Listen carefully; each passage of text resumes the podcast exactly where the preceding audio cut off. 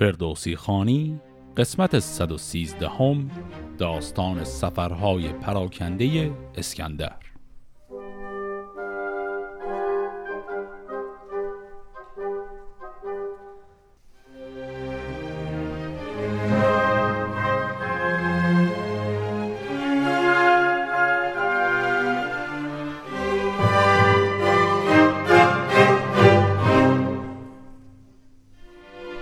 قسمت قبل داستان رفتن اسکندر به سرزمین اندلس به خوبی و خوشی به پایان رسید با درایت هم اسکندر و هم شاه آن منطقه به نام قیدافه. فقط ماجرای تینوش باقی مونده بود که حالا ببینیم اون ماجرا به کجا می‌خواد برسه. سپیده چو برزد ز بالا درفش چو کافور شد روی چرخ بنفش. زمین تازه شد کوه چون سندروس ز درگاه برخاست آوای کوس. سکندر به دست پندر آورد پای به دستوری بازگشتن به جای. چو تینوش جنگی سپه برنشاند از ایوان به درگاه قیدافه راند. به قیدافه گفتند پدرود باش به جان تاره چرخ را پود باش. پس یادمون هست اسکندر به تینوش قول داده بود که من تو رو با اسکندر رو در رو می‌کنم چون الان در قامت بیتقون داره میره جلو. الان دیدیم که اسکندر کاروان خودش رو آماده کرده بره و لشکر تینوش رو هم داره با خودش می‌بره. بر این گونه منزل به منزل سپاه. همه راند تا پیشان رزمگاه که لشکرگه نام بر شاه بود سکندر که با بخت همراه بود. سکندر بر آن بیش بنهاد رخت که آب روان بود و چندی درخت. به تینوش گفت ای در آرام گیر چون آسوده گردی به تن جام گیر. شوم هرچه گفتم به جای آورم ز هر گونه پاکیز رای آورم. سکندر بیامد به پرد سرای. سپاهش برفتند یک سرز جای ز شادی خروشیدن آراستند کلاه کیانی بپیراستند که نومید بود لشکر از نام جوی که دانست کش باز بینند روی. سپه با زبانها پر از آفرین یکا یک نهادند سر بر زمین. ز لشکر گزین کرد پس شهریار از آن نامداران رومی هزار زرهدار با گرزه گاوروی برفتند گردان پرخاش جوی. همه گرد بر گرد آن بیشه مرد کشیدند صف با سلیح نبرد. سکندر خروشید که ای مرد تیز همی جنگ رای آیدت گر گریز. بلرزید تینوش بر جای خیش پشیمان شد از دانش و رای خیش. بدو گفت که ای شاه برتر منش ستایش گزینی به از سرزنش نه این بود پیمانت با مادرم نگفتی که از راستی نگذرم؟ چنان هم که با خیش من قید روش بزرگی کن و راستی را بکوش. سکندر بدو گفت که شهریار چرا سست گشتی بدین مای کار؟ ز من ایمنی ترس در دل مدار. نیازارد از من کسی زان تبار. نگردم ز پیمان قیداف من ننی کو بود شاه پیمان شکن. پس کل این ماجرای قافلگیری تینوش عملا برعکس شد. تینوشی که رفته بود تا کلک بزنه و اسکندر رو به دام بندازه خودش به دام اسکندر افتاد چیزی که می‌شد حدسش رو هم زد. و بعد هم دیدیم که اسکندر به او امان میده طبق قولی که قبلا به قیدافه داده بود. پیاده شد از اسب تینوش زود. زمین را ببوسید و زاری نمود. جهاندار بگرفت دستش به دست بر آن گونه کو گفت پیمان ببست. بدو گفت من دیش و رامش گزین. من از تو ندارم به دل هیچ کین. چو مادرت بر تخت زرین نشست من اندر نهادم به دست تو دست. بگفتم که من دست شاه زمین به دست تو اندر نهم همچنین. همان روز پیمان من شد تمام نه خوب آید از شاه گفتار خام. سکندر منم وان زمان من بودم به چربی تو را داستان ها زدم. همان روز قیداف آگاه بود که در کفت پنجه شاه بود. پس اینجا جواب حرفی که چند ثانیه پیش دینوش گفت رو داد. دینوش گفت که تو به من دروغ گفتی و تو گول زدی من رو. اسکندر میگه نه اتفاقا. من حرفی که زده بودم عین قولی که به تو داده بودم اینه که موقعیتی فراهم می‌کنم تا تو بتونی شخصا اسکندر رو بگیری و با او دست بدی. دست در دست اسکندر بگذاری.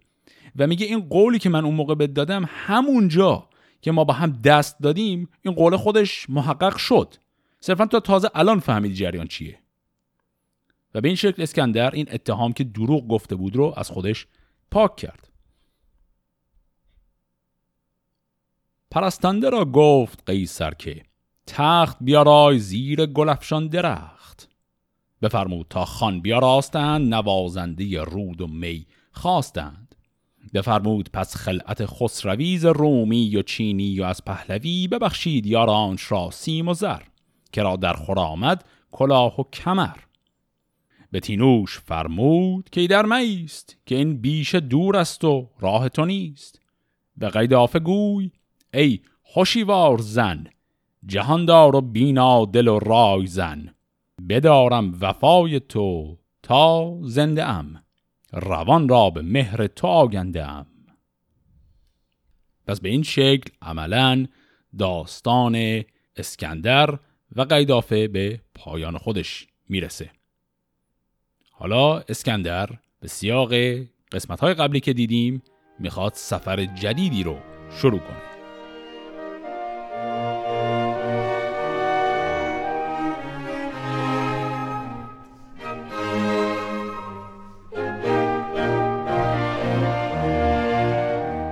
و جایگه لشکر اندر کشید دمان تا به شهر برهمن رسید. بدان تازه کردارهای کهن بپرسد ز پرهیزگاران سخن. پس می‌بینیم اینجا هم باز مثال دیگری از همین تکه تکه بودن داستانهای اسکندر. رو اسکندر تا حالا چند تا ماجرا تو منطقه هند داشت. ازن از هند اومد بیرون رفت به سمت عربستان از اون ور رفت به سمت مصر از اون ورم باز هی سمت غربتر رفت.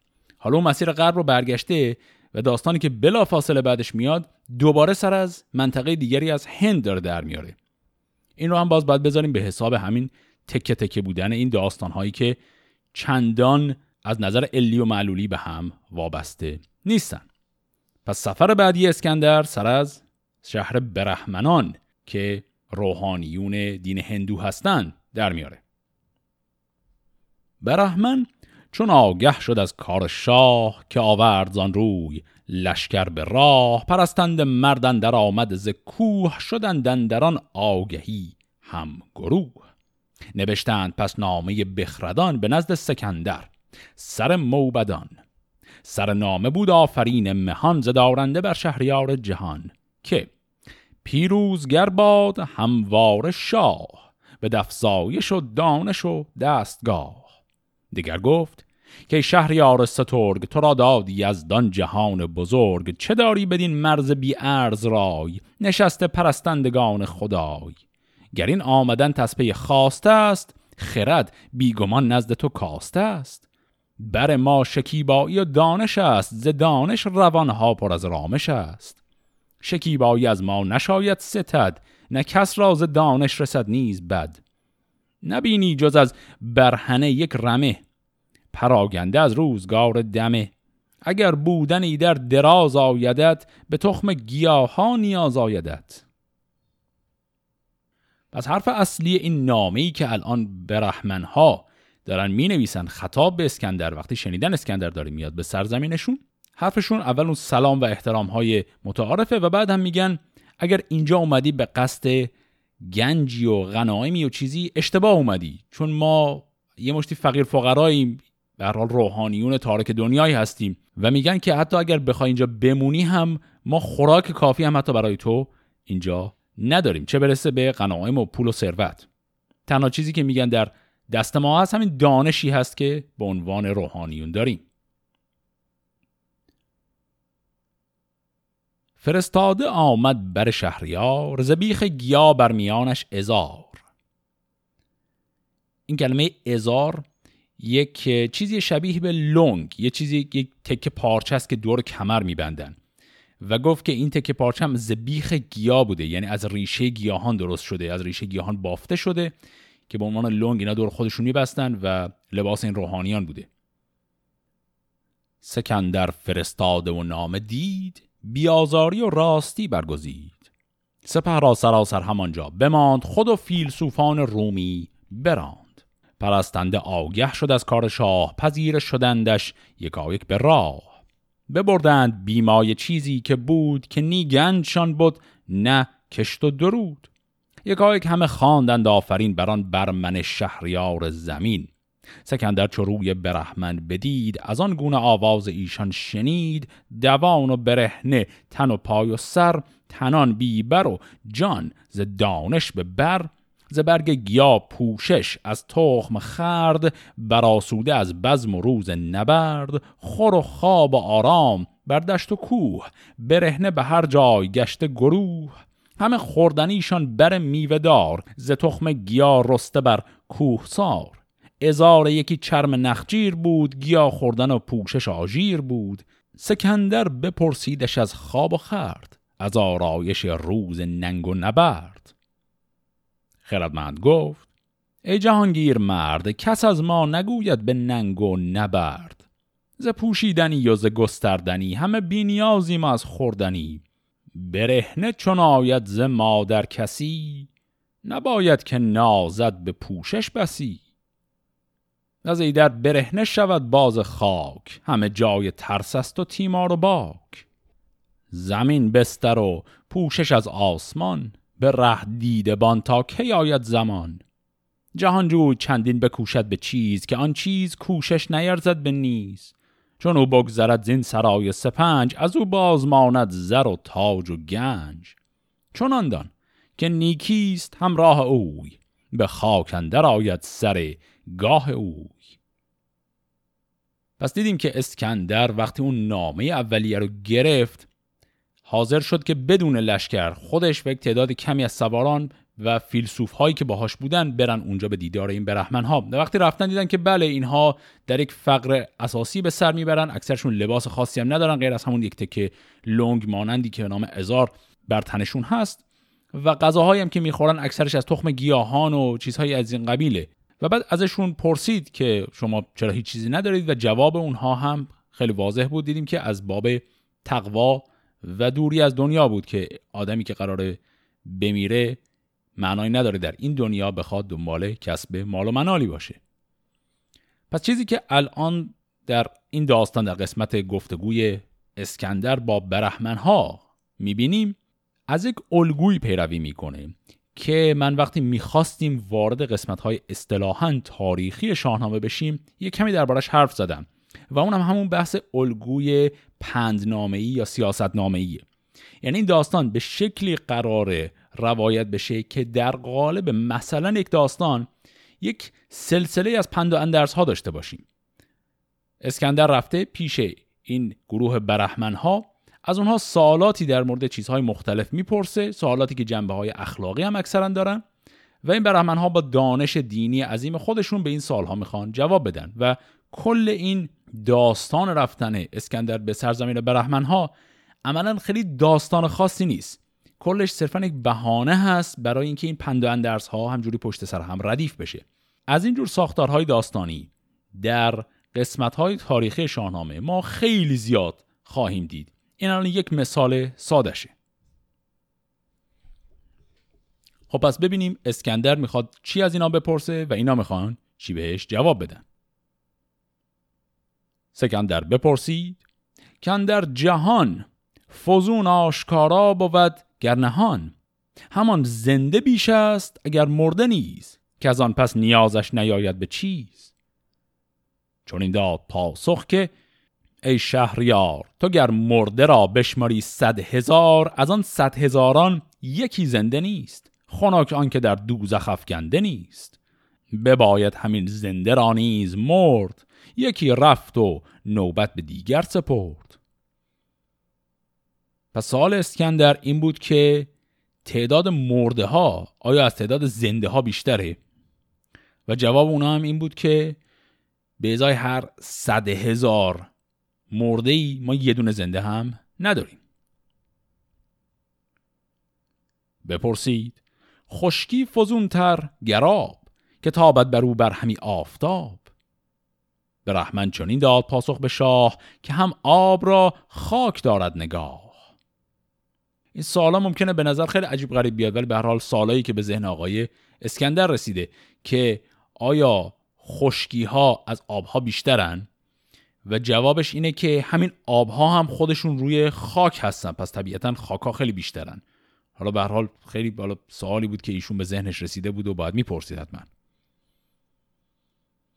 بپرسید که از خواب بیدار کیست؟ به روی زمین بر گنهکار کیست که جنبندگانند و چندی زیند ندانند که در جهان بر چیند به رحمن چنین داد پاسخ بدوی. که ای پاک دل مهتر رازجوی گنهکار تر چیز مردم بود که از کین و آزش خرد گم بود. چو خواهی که این را بدانی درست تن خیشتن را نگه کن نخوست که روی زمین سر به سر پیش توست. تو گویی سپهر روان خیش توست. همی رای داری که افزون کنی ز خاک سیاه مغز بیرون کنی. روان تو را دوزخ است آرزوی مگر زین سخن بازگردی به خوی.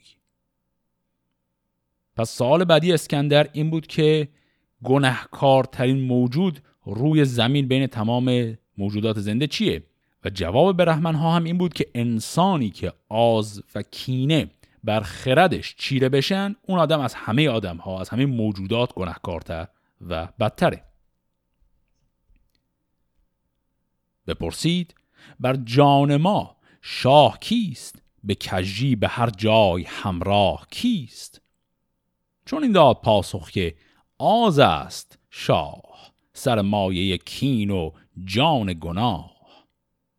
بپرسید خود گوهر آز چیست؟ کش از بحر بیشی به باید گریست. چون این داد پاسخ که آز و نیاز دو دیوند پتیاره و دیرساز. یکی راز کمی شده خشک لب یکی از فزونی است بیخواب شب. همان هر دو را روز بد بشکرد خنک آنکه جانش پذیرت خرد. پس این دو تا سوال پشت سر همم ادامه همون سوال قبلی بودن که خب گفت که گناهکارترین انسان کسیه که آز و کینه او رو کامل احاطه کنه. و این پرسید که خب پادشاه جان ما کیه؟ و اینا هم گفتن آز. و گفتن آز خودش از چی هست؟ گفتن آز و نیاز دو تا دیو هستند و این دو تا دیو در کمین جان انسانن که این تفکر خاص آز و نیاز دو تا دیو بودن از غذا یک تفکر خیلی قدیمی زرتشتیه. ولی حالا سر از این داستان اسکندر در آورده که اصلا زرتشتی هم نیست و از زبان برهمن هایی هست که اونا هم اصلا زرتشتی نیستن. که اینم جزو همون پیچیدگی های این داستان اسکندره که ریشه های خیلی پراکنده ای داره و چیزهایی درش پیدا میشه که از خواستگاه های مختلفی دارن میان. خب حالا ببینیم سال بعدی اسکندر چیه؟ سکندر چو گفتار ایشان شنید به رخساره شد چون گل شنبلید. دو رخ زرد و دیده پر از آب کرد همان چهره خندان پر از تاب کرد. پرسید پس شاه فرمان روا که حاجت چه باشد شما را به ما؟ ندارم دریغ از شما گنج خیش نه هرگز برندیشم از رنج خیش. یکی گفت که شهریار بلند در پیری و مرگ بر ما ببند. چون این داد پاسخ به دو شهریار که با مرگ خواهش نیاید به کار. چه پرهیزی از تیز چنگجده ها که گر زاهنی زو نیابی رها. چو دانی که ای در نمانی دراز هم از روز پیری نیابی جواز.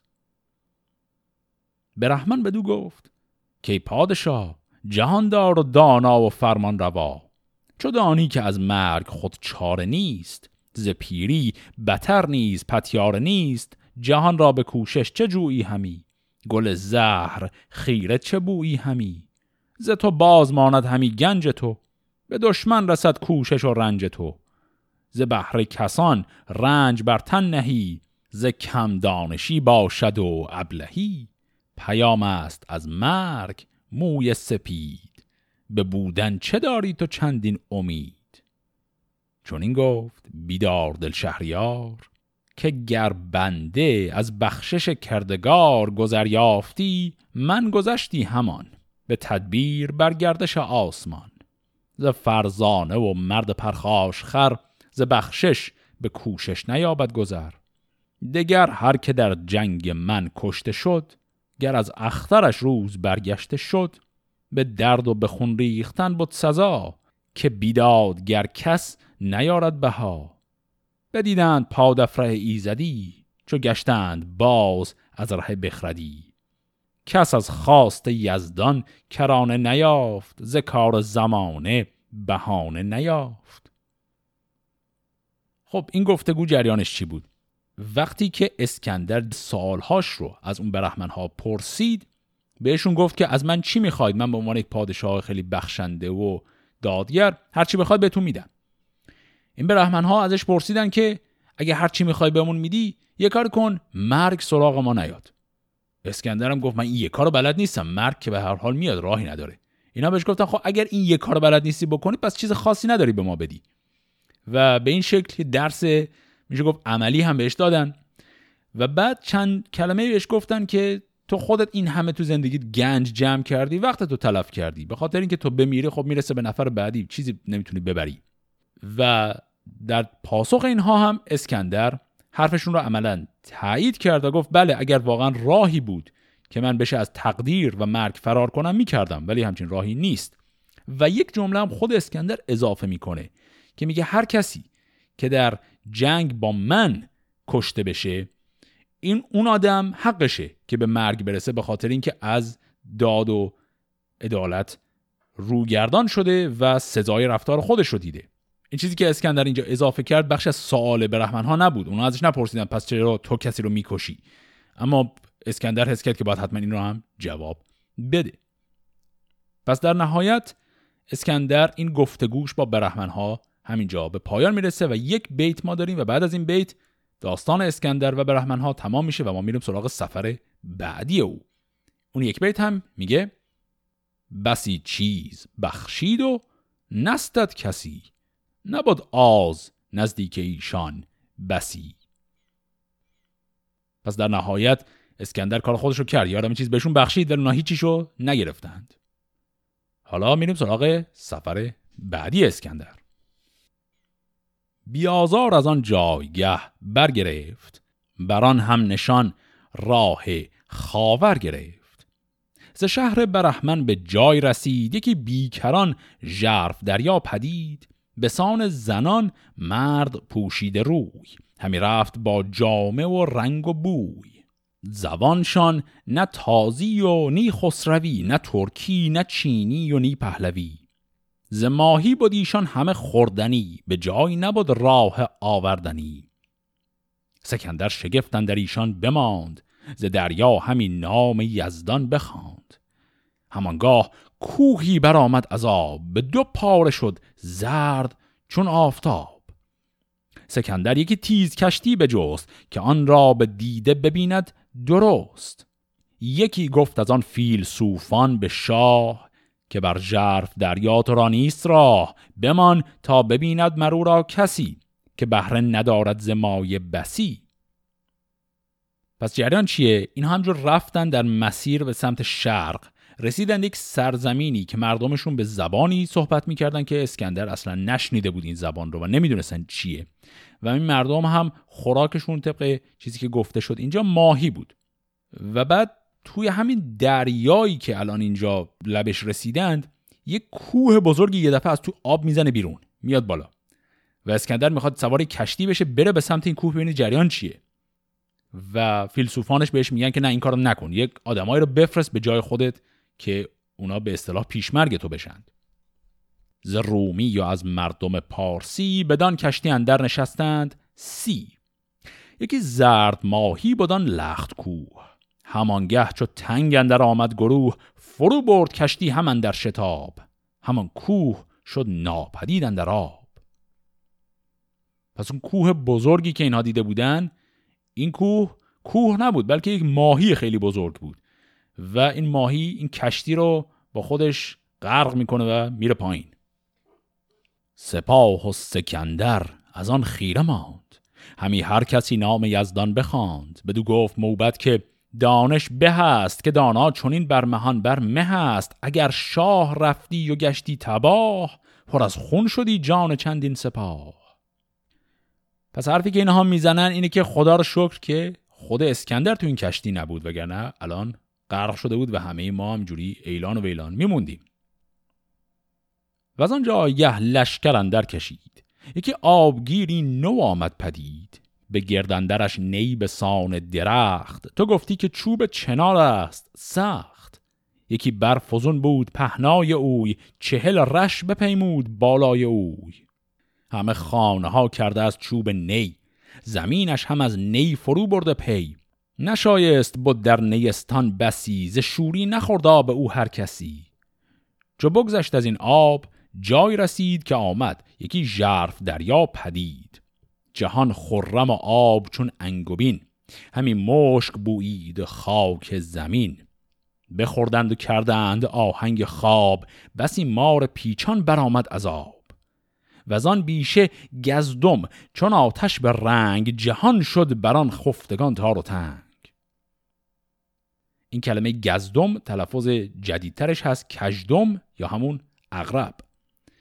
پس اینها رفتن یک جای جدیدی. اصلا اون ماجرای اون ماهی بزرگی که از تو آب اومد بیرون اول شبیه کوه بود اون اصلا تمام شد شروع نشده تمام شد. ما الان رسیدیم به قسمت های از داستان های اسکندر که همش این داستان های کوچولو رو داریم. داستان که خیلی هاش سراته زیادی هم ندارن.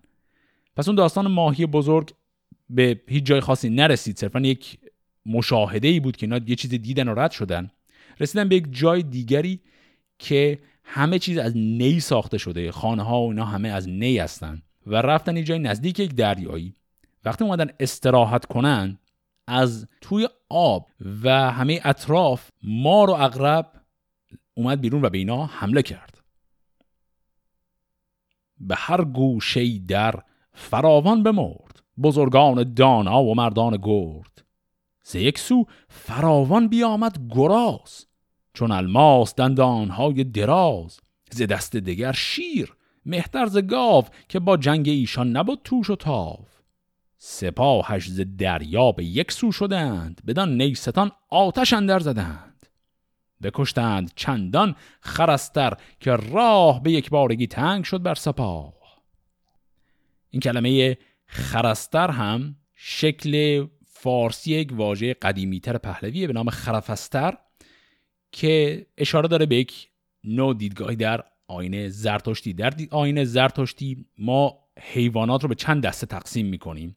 حیوانات موزی اصطلاحا به نام خرفستر شناخته میشن و حیوانات موزی حیواناتی هستن که کشتنشون نه تنها جایزه بلکه واجبه. و جانوران مثل مار و اغرب هم جزو این دسته حساب میشن. دین زرتشتی به حیوانات دیگه بسیار احترام می‌گذاره. اما این حیوانات موزی اینهایی که در رده خرفستر حساب میشن خیلی راحت کشته میشن به دست مردم و کار خوبی دونسته میشه. و عملا این داستان هم باز به همین سرعت تمام شد. اتفاق خاصی هم نیفتاد غیر از اینکه یک عالم جانور موزی به اینها حمله کردن و اینا دیدن که خب این جانوران دارن از سمت اون نیزار میان. کل اون نیزار رو آتش زدن و تمام این جانوران رو هم کشتن. از اونجا به بعد یک سفر دیگری داره این سفر دیگر هم باز خیلی تابع قوانین جغرافیایی نیست. چرا نیست؟ چون الان تا اول این قسمت قبل که اینا طرف اندلس بودن. از اونجا رفتن برگشتن. یه دفعه سر از سرزمین برهمن ها در هند در آوردن. بعد از اون هم شرقتر رفتن. رفتن کنار دریا و اقیانوس و چیزهایی که الان شنیدیم رو اینها دیدند بعد حالا سفر بعدی اینا سر از منطقه حبش در میارن که در آفریقاست. یعنی دوباره از اون ور بر میگردن و از آن جایگه شاه خورشید فش بیامد دمان تا زمین حبش. ز مردم زمین دید چون پر زاغ سیه دیسه و چشم ها چون چراغ. تناور یکی لشکری زورمند برهنه تن و گست و بالا بلند. کلمه گست یعنی زشت و زمخت. داره توصیف سربازهای و منطقه حبش رو می‌کنه که لباس زیادی به تنشون نیست و هیکل درشتی هم دارن و طبعا پوست سیاهی هم دارن. چون از دور دیدند گرد سپاه خروشی برآمد بر ابر سیاه. سپاه انجمن شد هزاران هزار و آن تیره شد دیده شهریار. به سوی سکندر نهادند روی بکشتند بسیار پرخاش جوی. به جای سنان استخوان داشتند. همی بر تن مرد بگذاشتند. به لشکر بفرمود پس شهریار که برداشتند دالت کارزار. برهنه به جنگ اندر آمد حبش. غمی گشت از آن لشکر شیرفش. بکشتند از ایشان فزون از شمار. بپیچید دیگر سر از کارزار. ز خون ریختن گشت روی زمین سراسر به کردار دریای چین. چون از خون در و دشت آلوده شد ز کشته به هر جای بر توده شد بر آن توده خاشاک ها برزدند بفرمود تا آتش اندر زدند. چو شب تیره شد آمد آواز کرگ. سکندر بپوشید خفتان و ترگ یکی پیش رو بود مهترز پیل. به سربر سرو داشت همرنگ نیل. از آن نامداران فراوان بکشت بسی حمله بردند و ننمود پشت. بکشتند فرجام کارش به تیر. یکی آهنین کوه بود پیلگیر. خب پس به این شکل هم خیلی سریع داستان سفر اسکندر به سرزمین حبش هم هنوز شروع نشده تمام شد. کل این داستان یک نبردی بود که نه منطقش خیلی درست برای ما توضیح داده شد و نه حتی جزئیاتش. صرفا توضیح داد که این مردم لباس و کلا آلات بدوی داشتن و به جای حتی سلاحهای قویتر استخوان به دست می گرفتن و اینها هم همه به دست لشکر اسکندر کشته شدند و اونایشون هم که کشته نشدن همه فرار کردن. و این رو هم گفت که شب که شد صدای یک کرگدن خیلی بزرگی اومد و این کرگدن هم حمله کرد و یک عالم آدم رو کشت و اینا در نهایت این کرگدن بزرگ رو هم باز با تیر زدن و از پا انداختن. و این داستان هم به همین شکل عملا تمام شد. حالا از اینجا اسکندر به یک سرزمین دیگری هم میره. این یه سرزمین دیگه دیگه حتی موقعیت جغرافیایش هم معلوم نیست دقیقا کجاست. یه سرزمین خیلی عجیب و غریب و کاملا تخیلیه. نام این سرزمین جدیدی که بعد از حبشه اسکندر به سمتش میره هست سرزمین نرم پایان.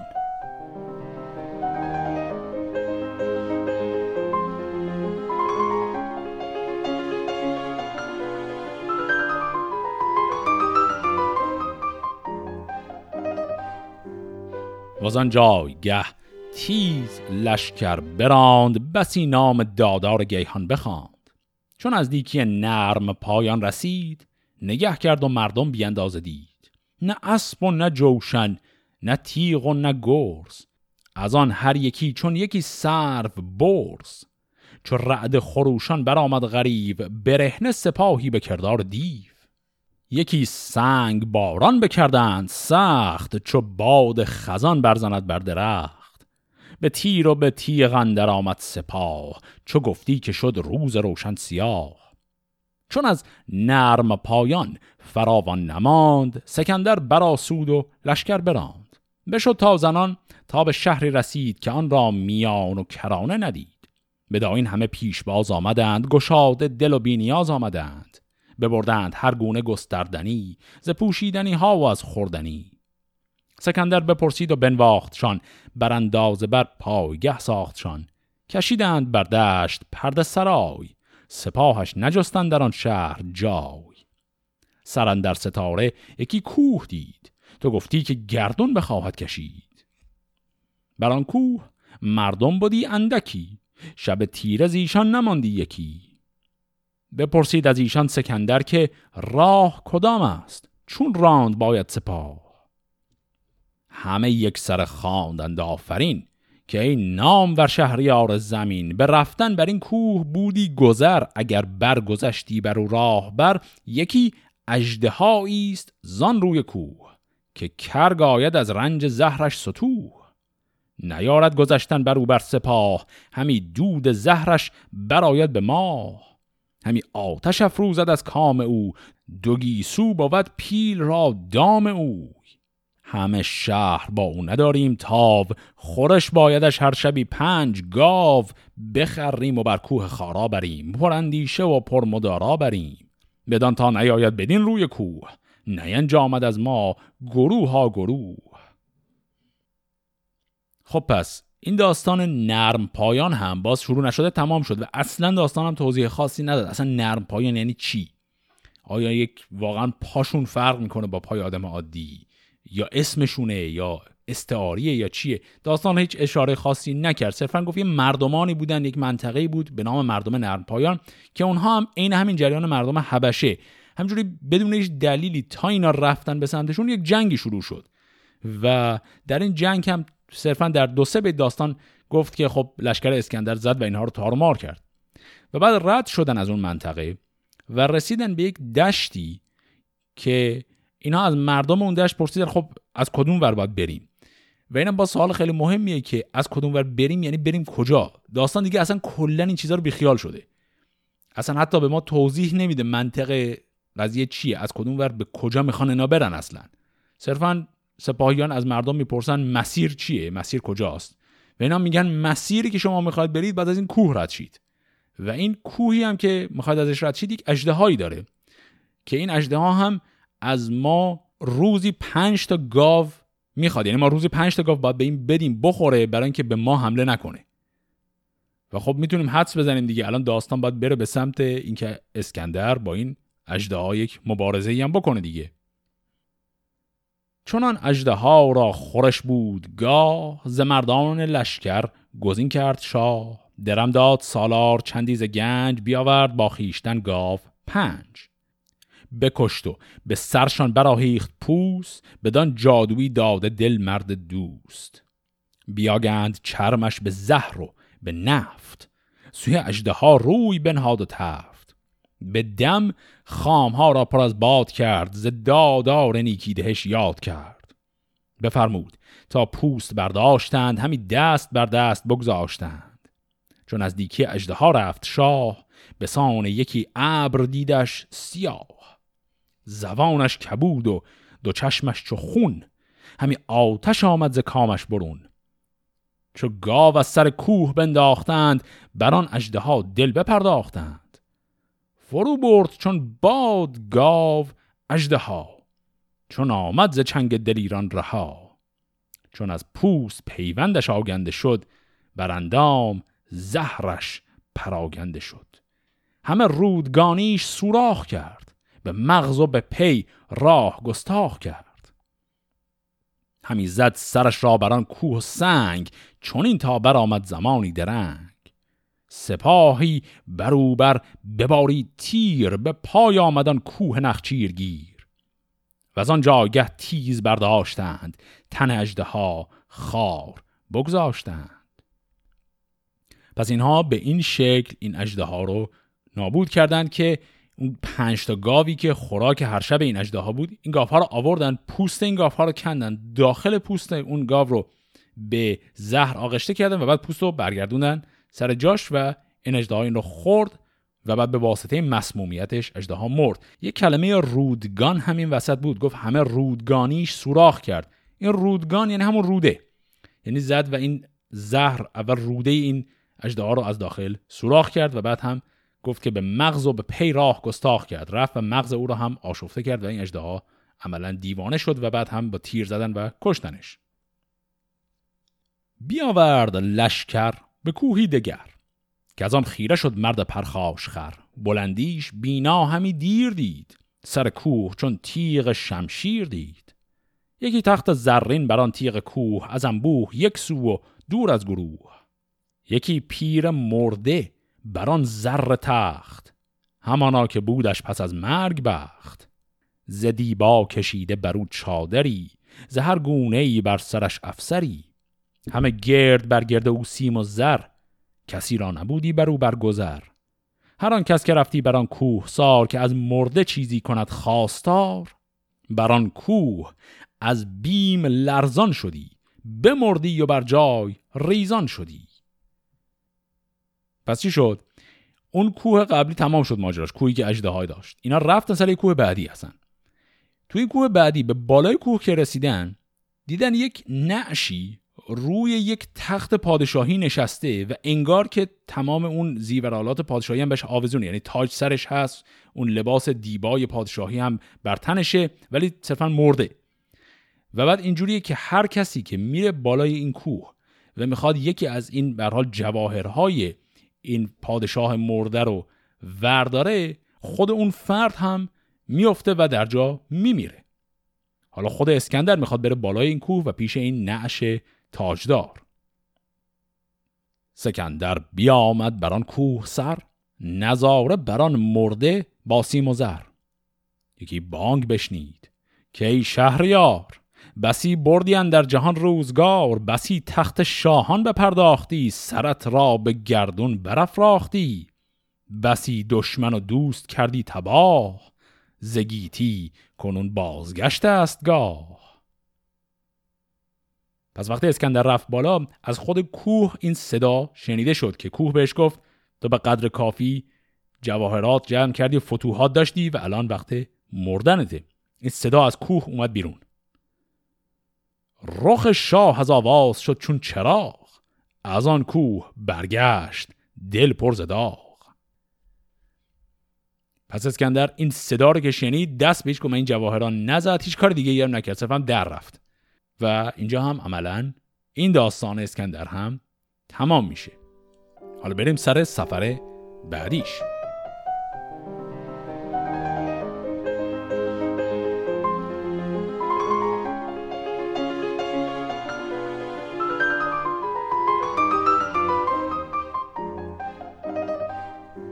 همی رفت با نامداران روم بدن شارستان شد که خانی حروم.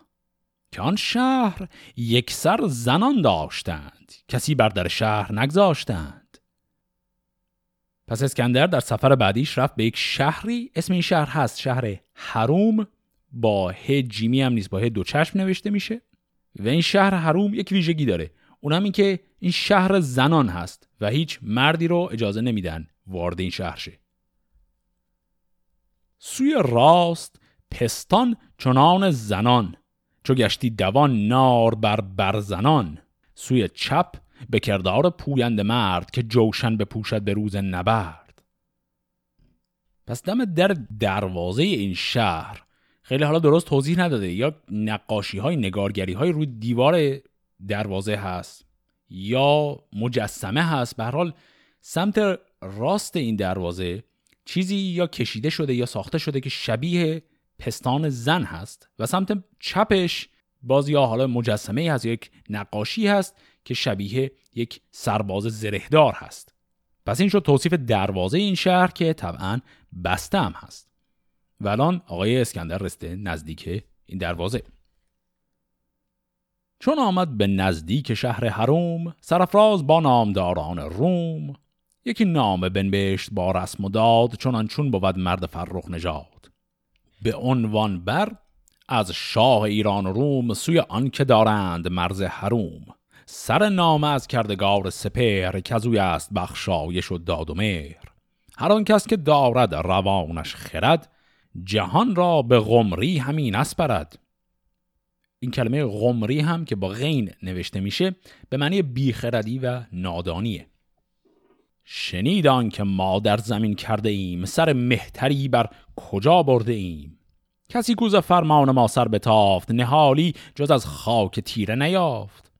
نخواهم که جایی بود در جهان که دیدار آن باشد از من نهان. گرایم مرا با شما نیست رزم به دل آشتی دارم و رای بزم. اگر هیچ دارید داننده ای خردمند و بیدار خاننده ای چو برخاند این نامه پندمند بران کس که هست از شما ارجمند ببندید پیش آمدن را میان. که از این آمدن کس ندارد زیان. بفرمود. تا فیلسوفی ز روم برد نامه نزدیک شهر هروم. بسی نیز شیرین سخنها بگفت فرستاده خود با خرد بود جفت. چو دانا به نزدیک ایشان رسید همه شهر زندید و مردی ندید. همه لشکر از شهر بیرون شدند به دیدار رومی به هامون شدند. بر آن نامه بر شد سپاه انجمن از ایشان هر آن کس که بود رای زن. چون نام برخان دانای شهر ز رای دل شاه برداشت بر نشستند و پاسخ نبشتند باز. که دائم بدی شاه گردن فراز فرستاده را پیش بنشاندیم یکایک همه نامه برخاندیم نخستین که گفتی ز شاهان سخن ز پیروزی و رزمهای کهن اگر لشکراری به شهر حروم نبینی ز نعل و ز پی جای بوم. بیاندازه در شهر ما برزن است به هر برزنی در هزاران زن است. همه شب به خفتان جنگندریم ز بهر فزونی به تنگندریم ز چندین یکی را نبوده است شوی که دوشیزگانیم و پوشیده روی. ز ما هر زنی کو گراید به شوی از آن پس کس او را نبینیم روی. اگر دختر آید چون کرد شوی زناسا و جوینده رنگ و بوی همان خانه جاوید جای وی است بلند آسمانش هوای وی است. وگر مرد فش باشد و سرفراز به سوی حرومش فرستند باز. وگر زو پسر زاید آنجا که هست بباشد نباشد بر ماش دست. زهر سو که آیی بدین بوم و بر جز از ژرف دریا نبینی گذر. باید گذشتن به دریای ژرف اگر خوش بود روز اگر باد و برف. ز دوشیزگان هر شبی ده هزار نگهبان بود بر لب رودبار. زما هر که او روزگار نبرد از اسپندر آرد یکی شیر مرد یکی تاج زرینش بر سر نهیم. همان تخت او بر دو پیکر نهیم. همان زما زن بود سی هزار که با تاج زرند و با گوشوار. که مردی ز گردن کشان روز جنگ ز چنگال او خاک شد بیدرنگ تو مردی بزرگی و نامد بلند در نام برخیشتن بر مبند. که گویند با زن برآویختی و زاویختن نیز بگریختی. یکی ننگ باشد تو رازین سخن که تا هست گیتی نگردد کهن. چو خواهی که با نامداران روم بیایی بگردی به مرز حروم.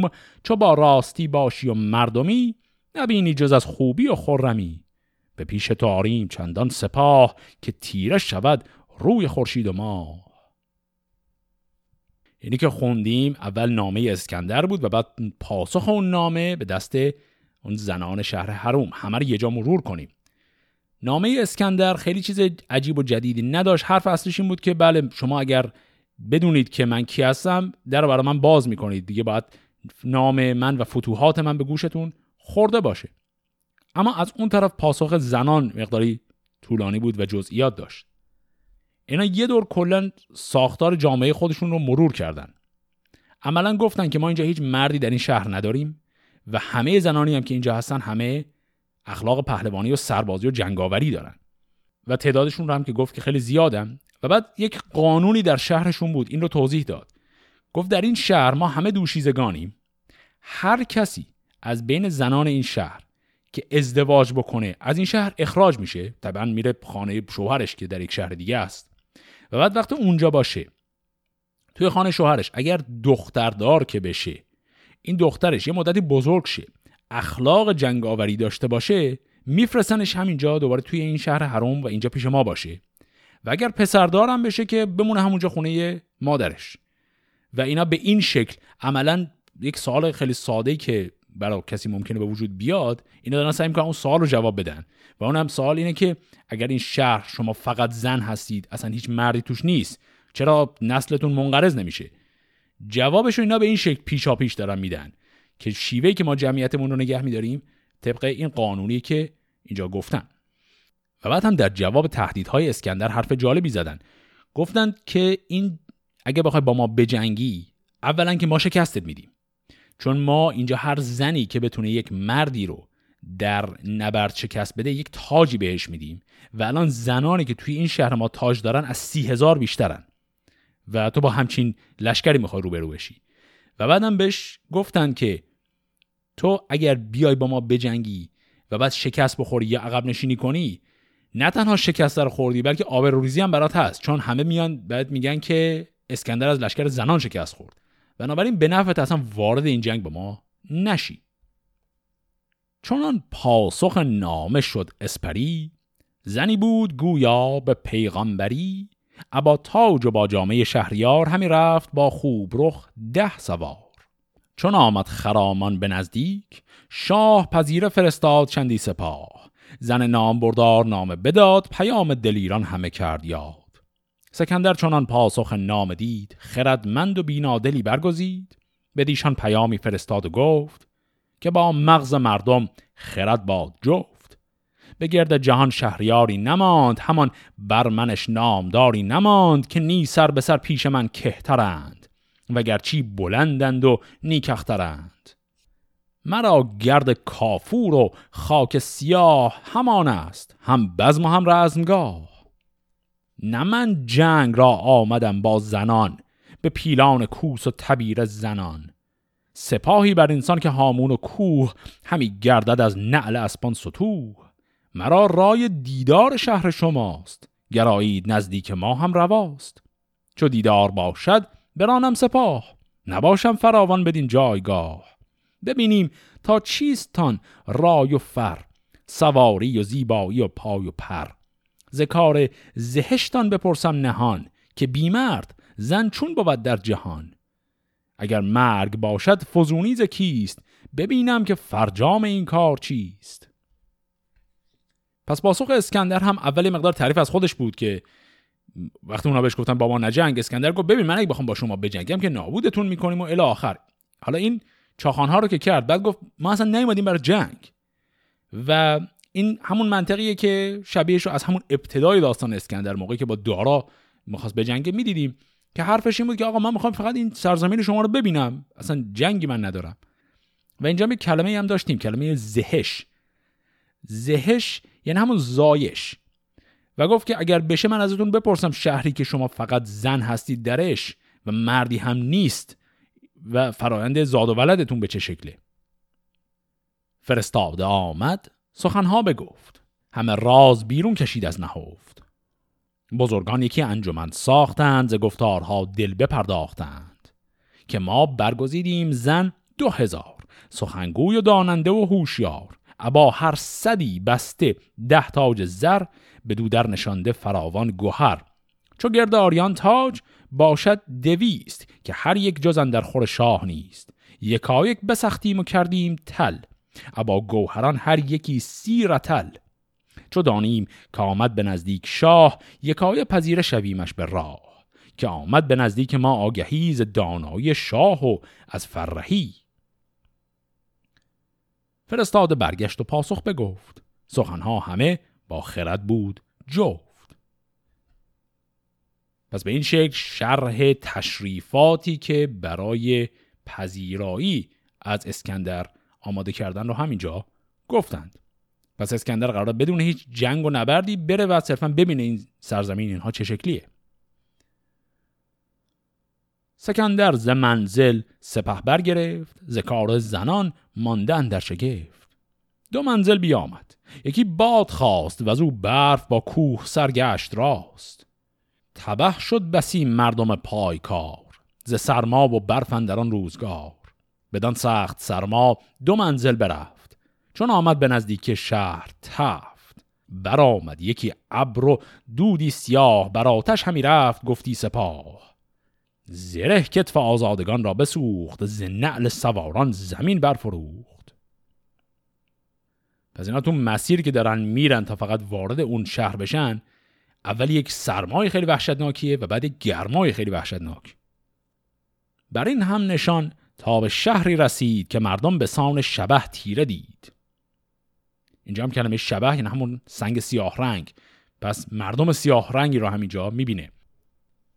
فروهشته لفچ و برآورده کفچ. به کردار غیر و شبه کفچ و لفچ. همه دیده هاشان به کردار خون. همی از دهان آتش آمد برون. خب پس اینجا توصیفی که می‌کنه نشون میده که این مردمانه که گفت سیاه رنگ هستن اینا صرفا سیاه پوست نیستن. اینا یه چیز عجیب غریبی هن. چون گفت که لبان لفچ یعنی لب. لباشون فروهشته و کفچ گفته اومده بیرون. کفچ یعنی همون کف. پس از لباشون داره کف میاد بیرون و گفت که این کفی که داره از لبشون میاد بیرون و خود این لب اینا هم سیاه رنگ هستن. یعنی نه تنها پوست اینها سیاهه بلکه کفی که از دهانشون بیرون می‌زنه هم سیاهه. و گفت چشمهاشون هم قرمز مثل خون. بسی پیل بردند پیشش به راه. همان هدیه ها مردمان سیاه. بگفتند کین برف و باد ژیان زما بود کامت شما را زیان. که هرگز بدین راه نگذشت کس بر اسپان سپاه تو دیدیم و بس. پس معلوم میشه این مردمان کاملا سیاه رنگ اینا یه قدرت جادویی هم داشتن. پس گفتن این سرمای شدید و گرمای شدید اینا کار ما بود و ما تا حالا ندیده بودیم هیچ کس غیر از لشکر تو بتونه از توی اینها رد شه. تمام اینا در مسیر رسیدن به این شهر زنان هستا یعنی هنوز اون ماجرا تموم نشده. ببودن در آن شهر یک ماه شاه. چون آسوده گشتند شاه و سپاه. از آنجا بیامد دمان و دنان. دلاراسته سوی شهر زنان. ز دریا گذر کرد زن دو هزار همه پاک با افسر و گوشوار. یکی بیشه بود پر از آب و درخت. همه جای روشندل و نیک بخت خورش گرد کردند بر مرغزار ز گستردنی ها به رنگ و نگار. چون آمد سکندر به شهر حروم زنان پیش رفتند از آباد بوم. ببردند پس تاج ها پیش اوی همان جامه و گوهر و رنگ و بوی. سکندر بپذرفت و بنواختشان بر آن خرمی جایگه ساختشان چو شب روز گشت اندر آمد به شهر به دیدار برداشت زان شهر. بر کم و بیش ایشان همه باز جوست همی بود تا رازها شد درست. بپرسید هر چیز و دریا بدید. و از آن روی لشکر به مغرب کشید. خب این داستان هم یک کلک اساسی به خوانندش زد. داستان خیلی همچین با حرارت شروع شد که یک شهری هست فقط زنان درش هستن و اسکندر می‌خواد بره ببینه اصلا راز این زندگی اینها که فقط خودشون هستن و همه مردان اصلا بیرون از شهرن چیه و خلاصه هزار و یک جور کنجکاوی داشت. و خب طبعا مای خواننده هم همپای اسکندر این کنجکاو شدیم ببینیم چیکار می‌خوام بکنن اینجا. بعد از حالا مجادله ها و صحبت هایی که شد اسکندر تونست بالاخره از یک مسیر خیلی صعب العبوری هم رد شه تا فقط برسه به همین شهر. و درست لحظه که رسید به شهر داستان صرفا به ما گفت که بله اسکندر نشست و از اینها رازهاشون رو پرسید و اینها هم رازهاشون رو بهش گفتن. ولی حالا به ما که خانندش هستیم نمیگن این رازها چیه. صرفا اسکندر می‌دونه و خود همین شهر زنان. و داستان شهر زنان هم به همین شکل خیلی ناگهان تمام شد و دیدیم که در مصرع آخر هم گفت که از این شهر رد میشه و لشکر می‌کشه به سمت مغرب. ادامه سفرهای اسکندر و چیزهای عجیب و غریب دیگری که خواهد دید رو در قسمت هفته آینده با هم دنبال می‌کنیم. فعلا خدا نگهدار.